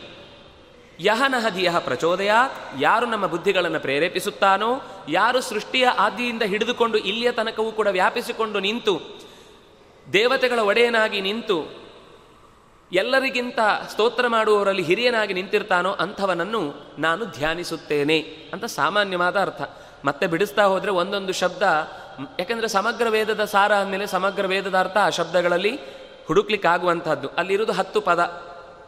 ತತ್ ಸವಿತು ವರೇಣಿಯಂ ಭರ್ಗ ದೇವಸ್ಯ ಧೀಮಹಿ ಧಿಯ ಯಹ ನಹ ಪ್ರಚೋದಯಾತ್. ಇಷ್ಟು ಶಬ್ದ ಇದೆ.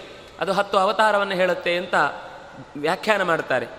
ಇಲ್ಲಿ ಗಾಯತ್ರಿಗೆ ಸಂಬಂಧಪಟ್ಟಂತೆ ಮುಖ್ಯವಾಗಿ ನೆನಪಿಸ್ಕೊಳ್ಬೇಕಾದ ಎರಡು ಅಂಶ ಇದೆ. ಅದನ್ನು ನಾನು ಹೇಳಬೇಕು. ಒಂದು ವರೇಣ್ಯಂ ಅಂತ ನಾವು ಓದ್ತೇವೆ.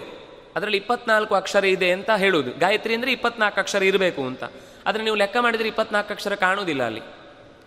ತತ್ ಸ, ವಿ, ತುರ್, ವ, ರೇ ನ್ಯಂ ಭರ್, ಗೋ, ದೇ, ವ ಸ್ಯ ಧೀ, ಮ, ಹಿ, ಧಿ, ಯೋ ಯೋ, ನ, ಪ್ರ, ಚೋ, ದ, ಯಾತ್. ಮೂರಾಯಿತು. ಇಪ್ಪತ್ತ ಮೂರಾಯಿತು. ಇಪ್ಪತ್ನಾಲ್ಕು ಅಂತ ಹೇಳುದು ನೀವು. ಆದರೆ ಇಪ್ಪತ್ತ್ಮೂರೇ ಇದೆಯಲ್ವಾ ಅಂದರೆ? ಎಲ್ಲಿ ನಾವು ವರೇಣ್ಯಂ ಅಂತ ಹೇಳ್ತೇವೋ ಅದನ್ನು ನಾವು ವರೇಣಿಯಂ ಅಂತ ಜಪದ ಸಂದರ್ಭದಲ್ಲಿ. ಬರೆಯುವಾಗ ನಾವು ವರೇಣ್ಯಂ ಅಂತಲೇ ಬರೆಯುದು ವಸ್ತುತ ತ್ರ್ಯಂಬಕಮ್ಯ ಜಾಮಹೆ ಅಂತ ಬರೀತಾರೆ ಮಂತ್ರ. ಅದು ನಾವು ಹೇಳೋದು ಹೇಗೆ? ತ್ರಿಯಂಬಗಮ್ಯ ಜಾಮಹೆ. ಅದು ಬಿಡಿಸಿ ಹೇಳಬೇಕು ಅಂತ, ವ್ಯೂಹಾಕ್ಷರ ಅಂತ. ಯಾಕೆ ಹಾಗೆ ಬಂತು ಅನ್ನೋದಕ್ಕೆ ಅದಕ್ಕೊಂದು ರೂಪಗಳ ವಿಶೇಷತೆಯನ್ನು ಹೇಳ್ತಾರೆ ಒಟ್ಟಂತೂ ನಾವು ಜಪ ಮಾಡುವಾಗ ನೆನಪಿರಬೇಕಾದದ್ದು ಯಾವಾಗಲೂ ಕೂಡ ಅರ್ಘ್ಯ ಕೊಡುವಾಗ, ಜಪ ಮಾಡುವಾಗ ತತ್ಸವಿತುರು ವರೇಣಿಯಂ ಭರ್ಗೋ ದೇವಸ್ಯ ಧೀಮಹಿ, ಧಿಯೋ ಯೋನ ಪ್ರಚೋದಯಾತ್. ನಾನು ಸ್ವರ ಹೇಳಲಿಲ್ಲ. ಅಂತ ಹೇಳುವಾಗ ನಾವು ವರೇಣಿಯಂ ಅಂತ ಬಿಡಿಸಿಕೊಳ್ಬೇಕು ಒಂದು. ಅಂದರೆ ಇದು ಫಲ ಕೊಡಬೇಕು ಅನ್ನುವ ದೃಷ್ಟಿಯಿಂದ. ಯಾಕೆಂದರೆ ಇದನ್ನು ನಾವು ಮರ್ತು ಬಿಟ್ಟು ಉಪಾಸನೆ ಮಾಡ್ತಾ ಇರ್ತೇವೆ. ಎರಡನೇದು, ತತ್ ಅನ್ನುವ ಶಬ್ದದಿಂದ ಪರಶು, ಪರಶುರಾಮ ರೂಪವನ್ನು ನಾವು ಚಿಂತಿಸಬೇಕು. ತತ್ ಅಂದರೆ ಅದು ಬೀಜ ಮಂತ್ರ. ಪರಶುರಾಮ ದೇವರ ಬೀಜ ಮಂತ್ರ. ಪರಶುರಾಮನನ್ನು ಚಿಂತಿಸಿ ನಾವು ಗಾಯತ್ರಿ ಜಪ ಮಾಡಿದರೆ ಅದಕ್ಕೆ ಪೂರ್ಣ ಫಲ ಸಿಗುತ್ತೆ ಅಂತ. ನಾವು ಯಾವ ಸತ್ಯವನ್ನು ಹುಡುಕ್ತಾ ಹೊರಡ್ತೇವೋ ಆ ಸತ್ಯದ ದಾರಿಯಲ್ಲಿ ನಮ್ಮನ್ನು ಚೆನ್ನಾಗಿ ದೋಷಗಳನ್ನು ಪರಿಹರಿಸಿ ಮುಂದಕ್ಕೆ ಕರ್ಕೊಂಡು ಹೋಗುತ್ತೆ ಅಂತ. ಹಾಗಾಗಿ ಒಂದು ಪರಶುರಾಮನನ್ನು ಚಿಂತಿಸಿ ಗಾಯತ್ರಿಯನ್ನು ಆರಂಭ ಮಾಡಬೇಕು. ಎರಡನೇದು ವರೆಣ್ಯಂ ಅನ್ನುವಲ್ಲಿ ನ್ಯ ನ್ಯ ಅಂತ ಅನ್ನೋದನ್ನು ನಿಯಂ ಅಂತ ಬಿಡಿಸಿಕೊಂಡು ಓದಬೇಕು ಅಂತ ಅನ್ನೋದು ಎರಡು ಮಹತ್ವದ ಸಂಗತಿ. ಧರಾಚ್ಯುತೇನ ತೋಯೇನ ಸಂಧ್ಯೋಪಾಸ್ತಿರ್ ವಿಗರಹಿತ. ಇನ್ನೊಂದು ಎಚ್ಚರಿಕೆ ಕೊಡ್ತಾರೆ. ಅರ್ಘ್ಯ ಕೊಡುವಾಗ, ತರ್ಪಣ ಬಿಡುವಾಗ ನೆಲಕ್ಕೆ ಬಿಡಬಾರದು. ಪಾತ್ರೆಗೆ ಹಾಕ್ಕೊಳ್ಬೇಕು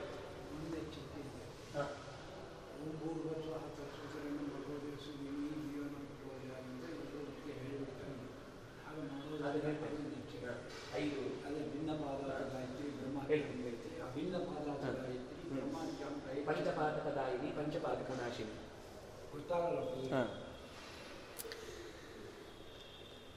ಗಾಯತ್ರಿಯನ್ನ ನಾವು ಉಪಾಸನೆ ಮಾಡುವಾಗ ನಮಗೆ ಗಡಿಬಿಡಿಯಲ್ಲಿ ಅದು ಈ ಶುರು ಮಾಡಿದ್ದೆಲ್ಲಿ ಮುಗಿಸಿದ್ದೆಲ್ಲಿ ಗೊತ್ತಾಗಿರುವುದಿಲ್ಲ. ಅದು ಬೂರ್ ಬೂರ್ ಬೂರು ಅಂತ ಮಾತ್ರ ಕೇಳುತ್ತೆ ಮುಂದಿದೇನು ಕೇಳಿಸಿದಿಲ್ಲ ವಸ್ತುತಃ ಅದನ್ನು ಹೇಳಬೇಕಾದದ್ದು ಪಂಚಾವಸಾನ ಗಾಯತ್ರಿ ಪಂಚಪಾತಕ ನಾಶಿನಿ ಪಂಚಾವಸಾನ ರಹಿತ ಪಂಚಪಾತಕ ನಾ ದಾಯಿನಿ ಅಂತ. ಯಾವಾಗ ನಾವು ಓಂ ಭೂರ್ಭುವಸ್ವಃ ತತ್ಸವಿತುರ್ವರೇಣಿಯಂ ಭರ್ಗೋ ದೇವಸ್ಯ ಧೀಮಹಿ ಧಿಯೋಯೋನ ಪ್ರಚೋದಯಾತ್. ಇಲ್ಲಿ ಒಂದೊಂದು ಪಾಸ್ ಕೊಟ್ಟು ಹೇಳಬೇಕು ಯಾವಾಗಲೂ ಜಪ ಮಾಡುವಾಗ. ನಾವು ಒಟ್ಟಿಗೆ ಹೇಳಿಬಿಡುತ್ತೇವೆ. ಪಾಸ್ ಕೊಡೋದ್ರ ಉದ್ದೇಶ ಇನ್ನೂ ಒಂದೇನು ಯೋಚನೆ ಮಾಡಿದಾಗ ಅರ್ಥ ಮಾಡ್ಕೊಳ್ಳಿಕ್ಕೆ ನೆನಪು ಮಾಡ್ಕೊಳ್ಳಿಕ್ಕೆ ಒಂದು ಸೆಕೆಂಡ್ ಗ್ಯಾಪ್ ಸಿಗುತ್ತೆ. ನಾವು ಗಡಿಬಿಡಿಯಲ್ಲಿ ಹೇಳಿ ಮುಗಿಸಿದರೆ ಅರ್ಥ ಮಾಡ್ಕೊಳ್ಳಿಕ್ಕೆ ಸಮಯವೇ ಸಿಗುವುದಿಲ್ಲ ನಾವು ಮಂತ್ರ ಹೇಳುವಷ್ಟರಲ್ಲಿ ಆ ಸಮಯವೇ ಯೋಚನೆ ಮಾಡುವ ಜಾಗವೇ ಸಿಗದೆ ಮುಂದೆ ಹೋಗಿಬಿಡುತ್ತೆ. ಅವರು ಹಿಂದಿನವರು ಅದರ ಉದ್ದೇಶವನ್ನೇ ಹೇಳಿದ್ದು ಅರ್ಥ ಚಿನ್ ಚಿಂತನೆ ಮಾಡಿಕೊಂಡೇ ಮಂತ್ರಾರ್ಥಪೂರ್ವಕಂ ಯಾವುದೇ ಕೆಲಸ ಮಾಡುವುದಿದ್ರೂ ಕೂಡ ಮಂತ್ರಾರ್ಥಪೂರ್ವಕವಾಗಿ ಮಾಡಬೇಕು ಅಂತ. ಅದಕ್ಕೋಸ್ಕರ ಪಂಚ ಅವಸಾನ, ಪಂಚ ಪಾಸ್ಗಳನ್ನು ಹತ್ತೇ ಮಾಡೋಣ. ಅರ್ಥ ಮಾಡ್ಕೊಂಡು ಮಾಡಿದರೆ ಸಮಾಧಾನ ಇರುತ್ತೆ. ಆದರೆ ನಾವು ಮಾಡುವುದು ನೂರು ಅಂತ ಹೇಳ್ಕೊಳ್ತೇವೆ. ಅಲ್ಲಿ ಅವಸಾನವನ್ನೇ ಕೊಡದೆ ನಾವು ನಿರಂತರ ಮಾಡಿದ್ರು, ನೂರು ಮಾಡಿದ ಸಮಯದಲ್ಲಿ ಹತ್ತು ಮಾಡಿದರೆ ಅದಕ್ಕಿಂತ ಹೆಚ್ಚು ಫಲ ಸಿಗ್ತಿತ್ತು ನಮ್ಮ ಗಡಿಬಿಡಿಯಲ್ಲಿ ಸಂಖ್ಯೆ ಮಾತ್ರ ಜಾಸ್ತಿ ಆಗುವುದನ್ನು ಯೋಚಿಸುವುದಲ್ಲ. ಎಷ್ಟು ಕಡಿಮೆಯಲ್ಲಿ ಮಾಡಿದರೂ ಕೂಡ ಕಡಿಮೆ ಮಾಡಬೇಕು ಅಂತ ತಾತ್ಪರ್ಯ ಅಲ್ಲ. ನಾವು ಮಾಡುವ ಸಮಯದಲ್ಲಿ ಕಡಿಮೆ ಆಗುವಾಗ ಕನಿಷ್ಠ ಇಷ್ಟನ್ನಾದರೂ ಎಚ್ಚರಿಕೆ ವಹಿಸಬೇಕು ಅಂತಷ್ಟೇ. ಅಷ್ಟು ಕಡಿಮೆ ಸಂದರ್ಭದಲ್ಲಿ ಮಾಡುವಾಗಲೂ ನಿಲ್ಲಿಸಿ ಹೇಳುವಂತಹದ್ದು ಅರ್ಥದ ಚಿಂತನೆಯ ದೃಷ್ಟಿಯಿಂದ ಬಹಳ ಮುಖ್ಯ ಅಂತ. ಇದರ ನಂತರ ಅರ್ಘ್ಯವನ್ನು ಕೊಡುವಾಗ ನೆಲಕ್ಕೆ ಬೀಳುವ ಹಾಗೆ ಅರ್ಘ್ಯವನ್ನು ಕೊಡಬಾರದು, ಪಾತ್ರೆಯಲ್ಲೇ ಹಾಕಬೇಕು. ನಮಗೆ ಕೆಲವೊಂದು ಸುಧಾರಣೆಯ ದೃಷ್ಟಿಯಿಂದ ಅನುಕೂಲ ಸಿಂಧು ಅಂತ ಎಲ್ಲೋ ನೆಲದಲ್ಲಿ ಹಾಕಿ ಅಥವಾ ಬಟ್ಟೆಯಲ್ಲಿ ಹಾಕಿ ನಾವು ಅಲ್ಲಲ್ಲೇ ಏನೇನೋ ಕೆಲಸಗಳನ್ನು ಮಾಡಿಕೊಳ್ತೇವೆ ಆದಷ್ಟು ಪಾತ್ರೆಗಳನ್ನು ಉಪಯೋಗಿಸಬೇಕು. ಯಾಕೆಂದರೆ ಅದನ್ನು ನಾವು ತೆಗೆದುಕೊಂಡು ಹೋಗಿ ಕೊಳೆ ಇಲ್ಲದ ಜಾಗದಲ್ಲಿ ಆ ನೀರನ್ನು ಹಾಕಬೇಕು. ಸಾಮಾನ್ಯ ಯಾವುದಾದ್ರೂ ಅಶ್ವತ್ಥ, ಇಂತಹ ವೃಕ್ಷದ ಬುಡಕ್ಕೆ ಹಾಕಬಹುದು. ಅಥವಾ ನಾವು ಎಲ್ಲೂ ಗಲೀಜು, ಕೊಳೆ ಉಗಿಯುವುದು ಇತ್ಯಾದಿ ಎಲ್ಲಿ ನಡೆಯುವುದಿಲ್ವೋ ಅಂತಹ ಜಾಗಕ್ಕೆ ಹಾಕಿ ಆ ತೀರ್ಥವನ್ನು ನಾವು ಚೆಲ್ಲಬೇಕು ಅಂತ ಹೇಳುವಂಥದ್ದು. ಅದಕ್ಕೋಸ್ಕರ ನೆಲಕ್ಕೆ ಯಾವ ಕಾರಣಕ್ಕೂ ಕೂಡ, ಅಂದರೆ ಜಪ ಮಾಡುವಾಗ, ಮಾಡಿದ ಮೇಲೆ ಹೋಗಿ ಕೃಷ್ಣಾರ್ಪಣ ಬಿಟ್ಟ ಮೇಲೆ ಅದನ್ನು ಗಿಡದ ಬುಡಕ್ಕೆ ಹಾಕಿದ್ರೆ ಅದು ಗಿಡಕ್ಕೆ ಉಪಯೋಗ ಆಗುತ್ತೆ ಅನ್ನೋದು ಬೇರೆ ಪ್ರಶ್ನೆ. ಇಲ್ಲಿ ಹೇಳಿದೆ ಮೂರು ಮಹಾಮಂತ್ರಗಳನ್ನು ನಾವು ಸೇರಿಸಿಕೊಂಡು ಗಾಯತ್ರಿಯ ಮಂತ್ರವನ್ನು ನಾವು ಹೇಳಿದೆವು ಅಂತ. ಉಳಿದ ಮಂತ್ರಗಳು ಯಾವುದು ಅಂತ ಸ, ಪ್ರಸಂಗದ ವಶದಿಂದ ನೋಡುವುದಾದರೆ ತಾರಾಷ್ಟವರ್ಣ ದ್ವಿಷಡಕ್ಷರೋನ್ಯ ಷಡಕ್ಷರೋ ವ್ಯಾಹೃತಯ ಕ್ರಮೇಣ ಪಂಚಾದಶಾರಣ ಸವಿತುಶ್ಚ ಪತ್ನಿ ಪುಂಸೂಕ್ತಮಿತ್ಯೇವ ಹಿ ಮೂಲಮಂತ್ರಾಹ. ಎಂಟು ಮಹಾಮಂತ್ರಗಳು, ಒಂದು ಓಂಕಾರ, ಇನ್ನೊಂದು ವ್ಯಾಹೃತಿ, ದ್ವಿಷಡ, ಅಂದರೆ ಹನ್ನೆರಡು ಅಕ್ಷರದ ವಾಸುದೇವ ದ್ವಾದಶಾಕ್ಷರ, ಷಡಕ್ಷರ, ಅಂದರೆ ವಿಷ್ಣು ಷಡಕ್ಷರ, ಅದು ವಿಷ್ಣವೇ ನಮಃ, ವಿಂ ವಿಷ್ಣವೇ ನಮಃ ಅಂತ ಹೇಳ್ತಾರೆ. ಪಂಚಾದಶಾರಣ. ಐದು ಹತ್ತು ಅಂತಂದರೆ ಐವತ್ತೊಂದು ಅಕ್ಷರಗಳ ಅಕ್ಷರಾಭಿಮಾನಿ ಅಜಾದಿ ದೇವತೆಗಳನ್ನು ಚಿಂತಿಸುವಂತಹದ್ದೇನಿದೆ? ಅದು ಸವಿತಾ, ಪ್ರಜಾಪತಿ ಗಾಯತ್ರಿ, ಪುಂಸೂಕ್ತ, ಪುರುಷ ಸೂಕ್ತ. ಇಷ್ಟು ಪ್ರಧಾನವಾದ ನಿತ್ಯ ಉಪಾಸನೆಗೆ ಅಂತ ಹೇಳುವ ಮಹಾಮಂತ್ರಗಳು ಅಂತ ಆಚಾರ್ಯರು ಕೂಡ ಇದನ್ನು ನೆನಪಿಸ್ತಾರೆ ತಂತ್ರಸಾರ ಸಂಗ್ರಹದಲ್ಲಿ. ಇದಾದ ಮೇಲೆ ದೇವತೆಗಳಿಗೆ ಅರ್ಘ್ಯವನ್ನು ಕೊಡುವುದನ್ನು ಹೇಳುತ್ತಾರೆ ಅದನ್ನು ನಾವು ಹೇಳುವಂತಹದ್ದು ಕೃಷ್ಣ ಷಡ, ಕೃಷ್ಣ ಪಕ್ಷಕ್ಕೊಂದು, ಶುಕ್ಲ ಪಕ್ಷಕ್ಕೊಂದು ಅಂತ ಹೀಗೆ ಏನೇನು ಮಾಡಿಕೊಂಡಿದ್ದೇವೆ. ಶಾಸ್ತ್ರದಲ್ಲಿ ಎಲ್ಲೂ ಇಂಥದ್ದಿಲ್ಲ ವಸ್ತುತಃ. ಬಹಳ ಕಡೆಗಳಲ್ಲಿ ಗಮನಿಸಿದಾಗಲೂ ಸಿಗುವಂಥದ್ದೇನು ಅಂದರೆ ಅದು ಗಾಯತ್ರಿಯ ಇಪ್ಪತ್ನಾಲ್ಕು ಅಕ್ಷರಗಳು. ಕೇಶವಂ ತರ್ಪಯಾಮಿ, ನಾರಾಯಣಂ ಮಾಧವ ಗೋವಿಂದ, ವಿಷ್ಣು ಮಧುಸೂದನ, ತ್ರಿವಿಕ್ರಮ ವಾಮನ, ಶ್ರೀಧರ ಋಷಿಕೇಶ ಪದ್ಮನಾಭ ದಾಮೋದರ. ಹನ್ನೆರಡಾಯಿತು. ವಾಸುದೇವ ಸಂಕರ್ಷಣ ಪ್ರದ್ಯುಮ್ನ ಅನಿರುದ್ಧ ನಾರಾಯಣ, ಪುರುಷೋತ್ತಮ, ಅಧೋಕ್ಷ, ನರಸಿಂಹ, ಜನಾರ್ದನ, ಉಪೇಂದ್ರ, ಹರಿ. ಇದು ಇನ್ನು ಹನ್ನೆರಡು. ಇದೆರಡು ಹನ್ನೆರಡು ಸೇರಿಸಿದಾಗ ಇಪ್ಪತ್ನಾಲ್ಕು ಅಕ್ಷರಗಳ ಮತ್ತು ನಮ್ಮ ದಿನದ ಇಪ್ಪತ್ನಾಲ್ಕು ಗಂಟೆಗಳ ಸಂಗತಿಯನ್ನು ಪೂರೈಸುವಂತಹದ್ದು ಅಂತನ್ನುವ ದೃಷ್ಟಿಯಿಂದ ನಿತ್ಯವೂ ಇಪ್ಪತ್ನಾಲ್ಕು ನಾಮವನ್ನು ಹೇಳಿ, ಅದು ಹೇಳುವ ನಿಜವಾದ ಕ್ರಮ ಹೇಗೆ ಅಂದರೆ, ಓಂ ಕೇಶವಾಯ ನಮಃ, ಕೇಶವಂ ತರ್ಪಯಾಮಿ. ಓಂ ನಾರಾಯಣಾಯ ನಮಃ, ನಾರಾಯಣಂ ತರ್ಪಯಾಮಿ. ಇದಾದ ಮೇಲೆ ಮತ್ತೂ ಹೇಳ್ತಾರೆ ಹತ್ತು ಅವತಾರಗಳ ರೂಪವನ್ನು ನಾವು ಅರ್ಘ್ಯ ಬಿಡಬೇಕು. ಅದಾದಮೇಲೆ ವಿಶ್ವಾದಿ ಎಂಟು ರೂಪ, ಐದು ವಾಸುದೇವ ಸಂಕರ್ಷಣ ಪ್ರದ್ಯುಮ್ನ ರೂಪ. ಅದರ ಜೊತೆಗೆ ಮೂರು ಬ್ರಹ್ಮಾಂಡಸ್ಥಿತ ಬ್ರಹ್ಮಾಂಡ ಸ್ಥಿತ ದೇ, ಪುರುಷಾಯ ನಮಃ, ಜೀವದೇಹಸ್ಥ ಪುರುಷಾಯ ನಮಃ, ಶೂನ್ಯಾಯ ನಮಃ ಅಂತ. ಇದು ಮೂರನ್ನು ಚಿಂತನೆ ಮಾಡಬೇಕು ಅಂತ ಒಟ್ಟು ನೂರ ನಲವತ್ತ ಏಳು ಅರ್ಘ್ಯವನ್ನು ಹೇಳುತ್ತಾರೆ. ಆದರೆ ಕನಿಷ್ಠ ನಾವು ಇಪ್ಪತ್ನಾಲ್ಕು ಅರ್ಘ್ಯವನ್ನಾದರೂ ಕೂಡ ಪ್ರಾಮಾಣಿಕವಾಗಿ ಅದು ನಿತ್ಯದಲ್ಲಿ ಅದು ಎರಡು ಪಾಲು ಮಾಡುವುದು ಕೇವಲ ಗಾಯ ಗೋಪಿಚಂದನ ಧಾರಣೆ ಮಾಡುವುದಕ್ಕೆ ಹಾಗೆ ಹೇಳ್ತಾರೆ ಶುಕ್ಲ ಪಕ್ಷದಲ್ಲಾಗುವಾಗ ಕೇಶವಾದಿ ನಾಮದಿಂದ, ಶುಕ್ಲ ಕೃಷ್ಣ ಪಕ್ಷದಲ್ಲಾಗುವಾಗ ಸಂಕರ್ಷಣ, ವಾಸುದೇವಾದಿ ಹನ್ನೆರಡು ನಾಮಗಳಿಂದ ಅಂತ. ಆದರೆ ಇಲ್ಲಿ ಹೇಳುವಂತಹದ್ದು ಹನ್ನೆರಡು ಹನ್ನೆರಡು, ಇಪ್ಪತ್ನಾಲ್ಕು ತರ್ಪಣವನ್ನು ಕೂಡ ನಿತ್ಯದಲ್ಲಿ ಕೊಡಬೇಕು ಅಂತ. ತರ್ಪಣ ಅಂದ್ರೆ ಏನು? ದೇವರಿಗೆ ತೃಪ್ತಿ ಆಗಲಿ ಅಂತ ಸಂತೋಷಪಡಿಸುವುದಕ್ಕೆ ಮಾಡುವಂತಹ ಒಂದು ವಿಧಾನ. ಸುರಾಧಿಕಾನ್ ತರ್ಪಯಿತ್ವ. ಆಚಾರ್ಯರು ಕೂಡ ದೇವತೆಗಳಿಗೂ ಕೂಡ ಅರ್ಘ್ಯ ಕೊಡಬೇಕು ಅಂತ ಹೇಳ್ತಾರೆ. ಮೂವತ್ತ್ಮೂರು ದೇವತೆಗಳನ್ನು ನೆನಪಿಸಿಕೊಂಡು ಅರ್ಘ್ಯ ಕೊಡಬೇಕು ಅಂತ. ಸಂತರ್ಪೆ ಕೇಶವಾದೀನ್ ಸ್ಥಾನ್. ಆಚಾಮಂತು ಸಮಾಚರೆ, ಗ್ರಹಾನ್ ವಾರಾದಿ ದೇವಾಂಶ್ಚ. ಗ್ರಹಗಳಿಗೂ ತರ್ಪಣ ಕೊಡಬೇಕಂತೆ, ವಾರದ ದೇವತೆಗಳಿಗೂ ತರ್ಪಣ ಕೊಡಬೇಕು ಅಂತ ಇಷ್ಟಿದೆ. ಅಂದರೆ ಇಷ್ಟೆಲ್ಲ ಹೇಳಿದರ ಉದ್ದೇಶ ಏನು ಅಂತಂದರೆ, ನಮ್ಮ ಎಲ್ಲ ಋಣಗಳನ್ನು, ಅವರ ಕೃತಜ್ಞತೆಯನ್ನು ಸಲ್ಲಿಸುವುದಕ್ಕೆ ಇರುವಂತಹ ಒಂದು ವಿಧಾನ ಅಂತ. ಹೀಗೆ ನೀರಿನ ಮೂಲಕ ಅವರನ್ನು ಸಂತೋಷಪಡಿಸುವ ತರ್ಪಣದ ಕಾರ್ಯಕ್ರಮ ಮುಗಿದ ಮೇಲೆ ಸಾಮಾನ್ಯ ಶ್ರೌತಾಚಮನೆಯನ್ನು ನಡೆಸುವಂತಹ ತೌಳವರಲ್ಲಿ ಮಧ್ಯದಲ್ಲಿ ಒಂದು ಪ್ರಾರ್ಥನೆ ಇದೆ. ಶುಕ್ಲಾಂಬರಧರಂ, ವಿಷ್ಣುಂ, ಶಶಿವರ್ಣಂ, ಚತುರ್ಭುಜಂ, ಪ್ರಸನ್ನವದನಂ, ಧ್ಯಾಯೇತ್ ಸರ್ವ ವಿಘ್ನೋಪಶಾಂತಯೇ ಅದಾದ ಮೇಲೆ ಆಸನ ಶುದ್ಧಿಯನ್ನು ಹೇಳುತ್ತಾರೆ. ಅಂದರೆ ಈ ಪ್ರಾರ್ಥನೆ ಎಲ್ಲ ವಿಘ್ನಗಳನ್ನು ಪರಿಹರಿಸಲಿ ಅಂತ. ಸರ್ವ ವಿಘ್ನೋಪಶಾಂತಯೇ ಸರ್ವ ವಿಘ್ನ ಪ್ರಶಮನಂ ಸರ್ವ ಸಿದ್ಧಿಕರಂ ಪರಂ ಸರ್ವ ಜೀವ ಪ್ರಣೇತಾರಂ ವಂದೇ ವಿಜಯದಂ ಹರಿಂ, ಲಕ್ಷ್ಮೀನಾರಾಯಣಂ ವಂದೇ ತದ್ಭಕ್ತ ಪ್ರವರೋಹಿಯ ಶ್ರೀಮದಾನಂದ ತೀರ್ಥಾಖ್ಯೋ ಗುರುಸ್ತಂಚ ನಮಾಮ್ಯಹಂ. ಇದಾದ ಮೇಲೆ ಮತ್ತೆ ಸಮಗ್ರ ವೇದವನ್ನು, ಪುರಾಣವನ್ನು ಎಲ್ಲವನ್ನೂ ಕೂಡ ನಾನು ಚಿಂತಿಸುವುದಕ್ಕೋಸ್ಕರವಾಗಿ ಈ ಗಾಯತ್ರಿಯ ಜಪದ ಪ್ರಾರಂಭ ಮಾಡ್ತೇನೆ ಅಂತ ಹೇಳುವಾಗ, ವೇದೇ ರಾಮಾಯಣೇ ಚೈವ, ಪುರಾಣೇ ಭಾರತೆ ತಥಾ, ಆದಾವಂತೆ ಚ ಮಧ್ಯೆ ಚ, ವಿಷ್ಣು ಸರ್ವತ್ರ ಗೀಯತೆ. ಸಮಗ್ರ ವೇದಗಳ ಪುರಾಣಗಳ ಇತಿಹಾಸದ ತಾತ್ಪರ್ಯ ಅದು ಭಗವಂತ. ಇದಾದ ಮೇಲೆ ಗುರುಗಳ ಸಮೂಹವನ್ನು ಮತ್ತೆ ನೆನಪಿಸಿಕೊಳ್ತಾರೆ. ರಮಾಪತಿಂ ಪೂರ್ಣಗುಣಂ ಮುಕುಂದಂ ವ್ಯಾಸಂಚ ವಿಜ್ಞಾನ ಸಹಸ್ರಭಾನುಂ ಪೂರ್ಣ ಪ್ರಬೋಧಂಚ ಸುತತ್ವದೀಪಂ ಕ್ರಮಾತ್ ಗುರೂಂಶ್ಚ ಪ್ರಣಮಾಮಿ ಮೂರ್ಧ್ನ. ತತ್ವಪ್ರದೀಪಾಚಾರ್ಯರನ್ನ ಅಂದರೆ ನಾರಾಯಣ ಪಂಡಿತರು ಆ ತಂದೆಯಾದಂತಹ ತ್ರಿವಿಕ್ರಮ ಪಂಡಿತರನ್ನು ನೆನಪಿಸಿಕೊಂಡು ಈ ಗುರುಗಳ ಕ್ರಮದಲ್ಲಿರುವಂತಹ ಎಲ್ಲ ನಮ್ಮ ನಮ್ಮ ಗುರುಗಳು ಯಾರ್ಯಾರಿದ್ದಾರೋ ಅವರನ್ನೆಲ್ಲರನ್ನು ನೆನಪಿಸಿಕೊಳ್ಬೇಕು ಅಂತ ದೇವತಾ ಪ್ರಾರ್ಥನೆ ಹೊಂದಿದೆ. ಇದಾದ ಮೇಲೆ ಆಸನವನ್ನು, ಅಂದರೆ ಇಲ್ಲಿಯ ತನಕದ ಪ್ರಾರ್ಥನೆ ಎಲ್ಲ ನದಿಯ ದಂಡೆಯಲ್ಲಿ ಆಗ್ತಾ ಇದೆ ಅಂತ ತಾತ್ಪರ್ಯ ನಮಗೆ ಗೊತ್ತಾಗುತ್ತೆ. ಜಪದ ಕ್ರಮವನ್ನು ನೋಡಿದರೆ ಇಲ್ಲಿಯ ತನಕ ಎಲ್ಲ ನದಿ ದಂಡೆಯಲ್ಲಿ ಆಗೋಗುತ್ತೆ ಇದಾದ ನಂತರ ನಾವು ಆಸನವನ್ನು ಉಪಯೋಗಿಸ್ತೇವೆ ಅಂತ. ವಸ್ತುತಃ ಇಡೀ ಜಪವನ್ನು ನಾವು ನದಿ ದಂಡೆಯಲ್ಲೇ ನಿಂತು ಮಾಡಬಹುದು.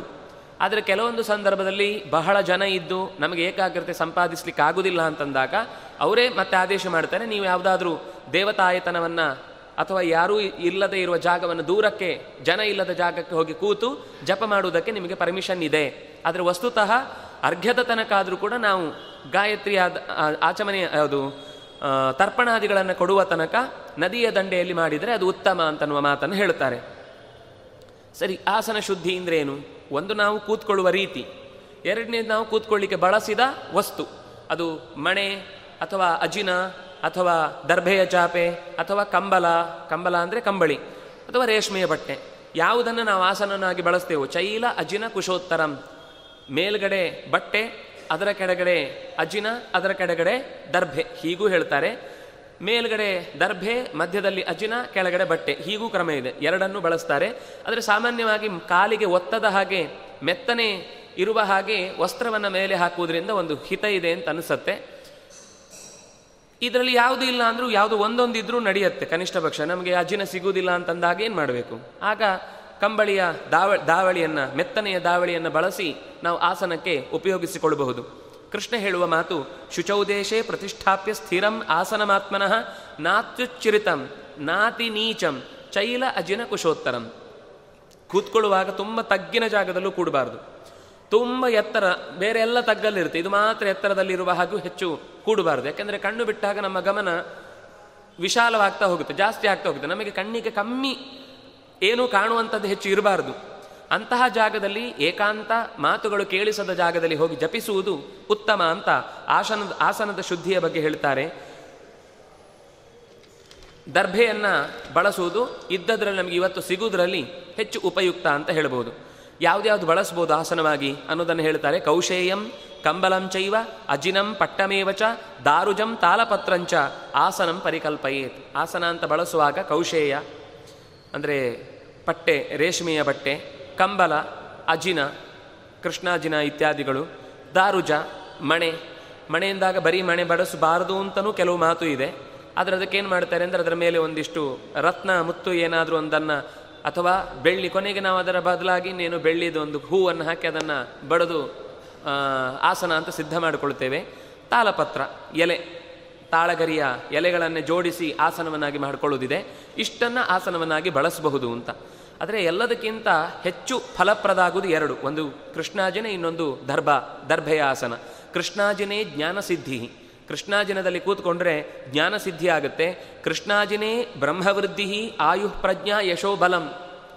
ಆಯುಷ್ಯ, ಪ್ರಜ್ಞೆ, ಯಶಸ್ಸು, ದೈಹಿಕವಾದ ಬಲ ಮತ್ತು ಬ್ರಹ್ಮವೃದ್ಧಿ. ಅಂದರೆ ಜ್ಞಾನ ಗಾಯತ್ರಿ ಉಪಾಸನೆಯ ಕಾಂತಿ ಅದು ನಮ್ಮ ದೇಹದಲ್ಲಿ ಪ್ರತಿಫಲಿಸತ್ತೆ. ದೇವಸ್ಥಾನ ಅಂದರೆ ಸಾಮಾನ್ಯ ದೇವರ ಚಿತ್ರಗಳನ್ನು ಮಾಡುವಾಗ ಹಿಂದಿನಿಂದ ಪ್ರಭೆ ಬರುತ್ತೆ. ಅದು ಹಿಂದಿನಿಂದ ಬರುವುದಲ್ಲೇ, ಮುಖದಲ್ಲೇ ಇರಬೇಕದು. ನಮಗೆ ಅದು ಎದುರುಗಡೆಯಿಂದ ತೋರಿಸ್ಲಿಕ್ಕೆ ಬರುವುದಿಲ್ಲ ಅಂತ ಹಿಂದಿನಿಂದ ತೋರಿಸ್ತಾರೆ. ಆದರೆ ವಸ್ತುತಃ ಮುಖದ ಮೇಲೆ ಬೆಳಕು ಬೀಳದೆಯೇ ಮುಖದಲ್ಲೇ ಬೆಳಕು ಕಾಣುವಂಥದ್ದೇ ಬ್ರಹ್ಮವೃದ್ಧಿ. ಅದು ಗಾಯತ್ರಿಯ ಜಪವನ್ನು ನಾವು ಅಜಿನದ ಮೇಲೆ ಕುಳಿತು ಮಾಡಿದಾಗ ಬರುವಂತಹದ್ದು ಅಂತ ಹೇಳ್ತಾರೆ ಅಲ್ಲ, ಅದು ಪ್ರಾಣಿಯ ಚರ್ಮ, ಅದು ಹೇಗೆ ಮಡಿಯಾಗುತ್ತೆ? ಹಿಂದಿನವರಿಗೆ ಮಡಿ ಮೈಲಿಗೆ ಎನ್ನುವ ಯೋಚನೆ ಇದ್ದದ್ದು, ನಮಗೆ ಅದರಿಂದ ಏನು ಫಲ ಬರುತ್ತೆ ಅನ್ನೋದರ ಮೇಲೆ. ನಾವು ಕುಳಿತಾಗ ಹೆಚ್ಚು ಹೊತ್ತು ಯಾವುದರಲ್ಲಿ ಏಕಾಗ್ರತೆಯನ್ನು ಸಂಪಾದಿಸಲಿಕ್ಕೆ ಸಾಧ್ಯವೋ ಅದೆಲ್ಲ ಮಡಿ. ಯಾವುದರಲ್ಲಿ ಕೂತ್ರೆ ನಮಗೆ ಏಕಾಗ್ರತೆ ಬರುವುದಿಲ್ಲೋ ಅದೆಲ್ಲ ಮೈಲಿಗೆ. ನಮಗೆ ಉದ್ದೇಶ ಏನು? ಭಗವಂತನನ್ನು ಹತ್ತಿರದಿಂದ ಕಾಣಬೇಕು ಅನ್ನುವ ತವಕ ಬೇಕು. ಆ ತವಕಕ್ಕೆ ಯಾವುದೆಲ್ಲ ಪೂರಕವೋ ಅದೆಲ್ಲ ಮಡಿ. ಭಗವಂತನನ್ನು ನೆನಪಿಸಲಿಕ್ಕೆ ಕಾರಣವಾಯಿತು ಆದ್ರಿಂದಾಗಿ ಕೃಷ್ಣಾಜಿನ ಅನ್ನೋದು ಇನ್ನೂ ಒಂದೇನು ಏನು ಅಂತಂದರೆ ಅದನ್ನು ಮಾತ್ರ ಹೇಳಿದರು. ಹಾಗೆ ಅಂತ ಹೇಳಿ ಎಲ್ಲ ಪ್ರಾಣಿಗಳ ಚರ್ಮವನ್ನು ಹೇಳಲಿಲ್ಲ. ಮನುಷ್ಯ